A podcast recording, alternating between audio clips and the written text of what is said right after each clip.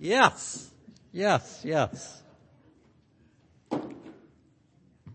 Thus endeth the sermon. Thank you. Thank you. Thank you. Happy almost Darwin Day. As I mentioned earlier, Darwin Day is officially celebrated tomorrow on the anniversary of Charles Darwin's birth on February 12th, 1809 a birthday he shares with Abraham Lincoln, born not only on the same date, but on the very same day. And that makes this Religion and Science Weekend. Formerly Evolution Weekend because it is the weekend closest to Darwin's birthday. So the annual commemoration of Religion and Science Weekend was started by a man named Michael Zimmerman founder and executive director of the Clergy Letter Project. He sought to engage clergy and religious leaders from many different traditions in explicitly sharing thoughts and reflections with their congregations on the compatibility of religion and science, especially in a culture that seemed determined to pit one against the other, most pointedly when it came to the teaching of evolution. Each year, participants like me, on behalf of you, I'm letting you know this now, are asked to help select a theme, and this year it is religion, science, and the common good. So get comfortable. no, I promise not to go on and on because we have activities after the service that are going to be fun. But it is rather a big topic, right? Religion, science, and the common good. And it strikes me that in a rush to talk about the compatibility of religion and science, we may run the risk of falling down heavily on one side or the other, even while we are saying there really are no sides. Because historically, culturally, traditionally, in this country at least, there are. There are and have been sides. Now, one of the great historical examples of this is what is called the Scopes Monkey Trial of 1925, made popular in the many movie adaptations of the play Inherit the Wind. How many of you have seen Inherit the Wind? Okay. Um, it's a play by Jerome Lawrence and Robert E. Lee in which a teacher is put on trial for teaching evolution. And though the authors note that this is not meant to be a, an historical account, and while there are numerous instances where events were substantially altered or invented, um, and as opposed to the historical record, Still, while watching that movie, it is hard not to embrace this story as a classic example of the battle between the fears of a stubbornly childlike religion and the fearless explorations of science. It is hard not to thrill to the words of Henry Drummond, the Clarence Darrow character proclaiming, in a child's power to master the multiplication table, there is more sanctity than in all your shouted amens, holy holies, and hosannas. An idea is a greater monument than a cathedral, and the advance of man's knowledge is more of a miracle than any sticks turned to snakes or the parting of waters. Darwin moved us forward to a hilltop where we could look back and see the way from which we came. But for this view, this insight, this knowledge, we must abandon our faith in the pleasant poetry of Genesis. It's a rousing call to enlightenment, right? And two, I admit that there is something attractive, comforting, even grounding in that movie when I hear the people of the town singing, Give me that old time religion. Give me that old time religion. Give me that old time religion. It's good enough for me. And what I am beginning to see more and more clearly is that either side of that debate, either of those viewpoints, or any of the many and varied perspectives that branch off from them, either of these can lead one to work toward the common good or to work against the common good to work toward justice and equity or to work against justice and equity. Either side or any of the many sides of this debate between science and religion can lead one to a deeper compassion toward all or can be used to justify a lack of compassion. What is left out of the story told in the play and in some of the popular retellings of the Scopes trials is that one of the reasons that William Jennings Bryan opposed Darwin's theory of evolution by natural selection is because these ideas had been used to defend a particularly cruel type of capitalism on the grounds that a perfectly free market promotes the Sur- say it with me, survival of the fittest, right? Bryan denounced this social Darwinism as the merciless law by which the strong crowd out and kill off the weak. Which is to say that beliefs, all beliefs, have ramifications. It is to say that we each choose how to interpret and live out our beliefs. And this reality can be lost if we simply keep battling over who is right. Richard Dawkins says regarding the debate on evolution, one side or the other has got to be wrong, and not just slightly wrong, but catastrophically, ignominiously, disastrously wrong. C.S. Lewis says regarding those Many here, I would bet, who look to Jesus as simply a great moral teacher. He writes, a man who was merely a man and said the sort of things Jesus said would not be a great moral teacher. He would either be a lunatic on the level with the man who says he is a poached egg, or else he would be the devil of hell. You must make your choice. Either this man was and is the son of God, or else a madman or something worse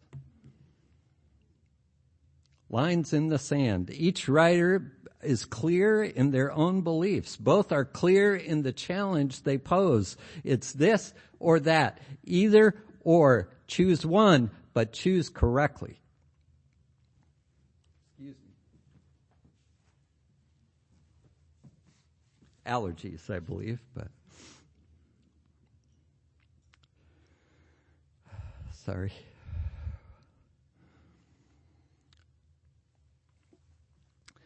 Those are just two examples of science and religion squaring off, laying down their perceptions of what is right and what is wrong, what is true and what is false, what should be believed and what should be rejected. And I get it. Each of these individuals has a perfect right to state what they believe and why. But when it comes toward working toward the common good, when it comes to working toward justice and equity, I am less concerned about what you believe or the distance between what you and I believe than I am with what your beliefs will call you to do. How they shape your behavior and your response to others and to all of life. Do they inspire gratitude, compassion, solidarity with the oppressed and vulnerable, or do they inspire hatred, haughtiness, cynicism, and superiority.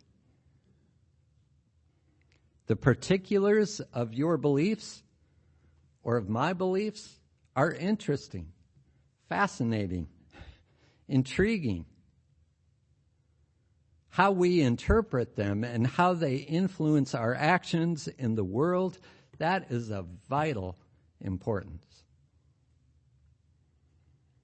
We all maybe know that slavery, the slaughter of native peoples, and ongoing discrimination have all been justified at different periods of history with the words of scriptures.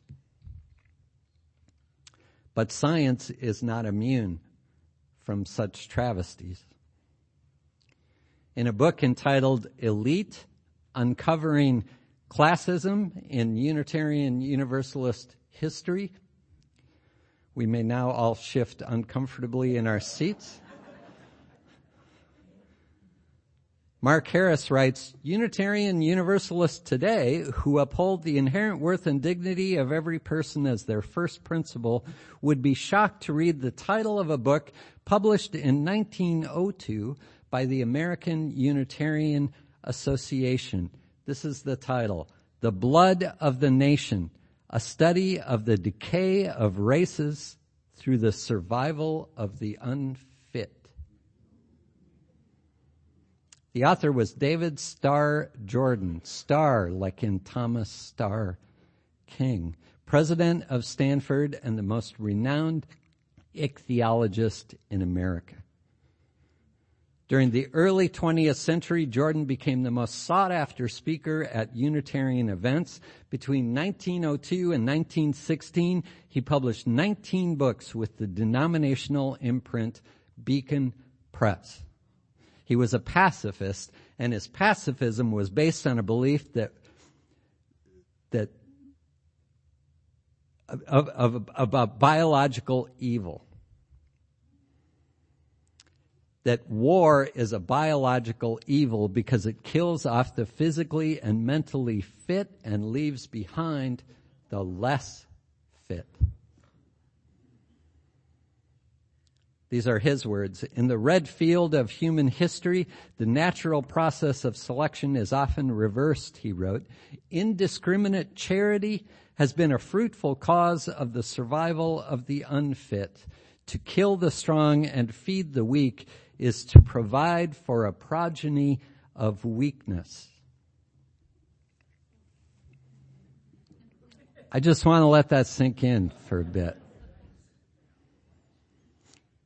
This was a scientific, enlightened, Darwinian, Unitarian mind, a sought after speaker, published numerous times by our own press, lauded for his pacifism, however cruel the basis for that anti-war stance. That is at least in part the danger that William Jennings Bryan and possibly some other opponents of the teaching of evolution were fighting against. And I know I can say, I, I want to say, well, that was a distortion of science and of Darwin's theories. That was a distortion of Unitarianism, certainly, but isn't that what everyone says? When faced with reprehensible ramifications of the tenets of their particular faith, that isn't real Christianity. That isn't real communism. That isn't real Islamic or Jewish or Buddhist or humanist teaching. Do I calmly accept that explanation when I hear it from people who believe differently than I do? I do believe for myself that science and religion can be compatible. I do believe that the theory of evolution and natural selection describes how life came to be. I do believe in a religion that holds as one of its sources humanist teachings which counsel us to heed the guidance of reason and the results of science and warn us against idolatries of the mind and spirit. And I also believe that none of us, no matter our beliefs, are immune to these idolatries of the mind and spirit. I believe that all of us have the potential to use beliefs to justify behavior that falls far short of our highest aspirations. That we need to be ever vigilant in how our interpretations of what is influence how we work toward what can be, what should be. And when my beliefs or my scripture or my God or my scientific treatise or my logic or my opinions conflict with compassionate action, I must be willing to let go of what I believe, what I think, so that I may more fully become the person I want to be.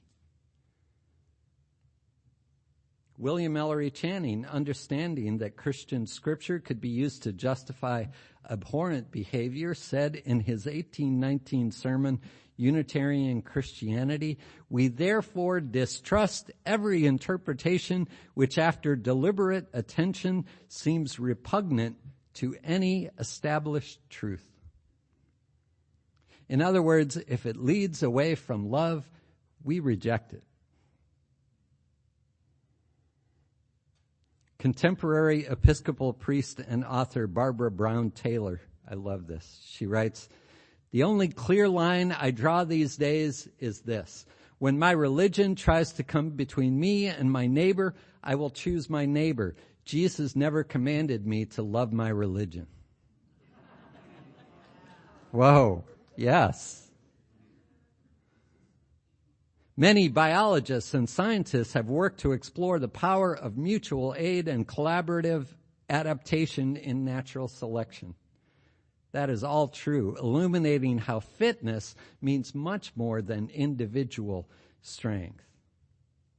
And this is only to say that the many different beliefs we hold here in this congregation and the vast variety of beliefs in the wider world, these are interesting, fascinating, glorious even. But when it comes to working for the common good toward justice and equity, what really matters is how my beliefs take shape.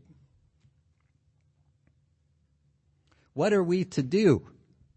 E.O. Wilson, in his imaginary conversation with the Southern Baptist preacher, answers, forget the differences. I might say, hold them lightly. We can work together across many differences.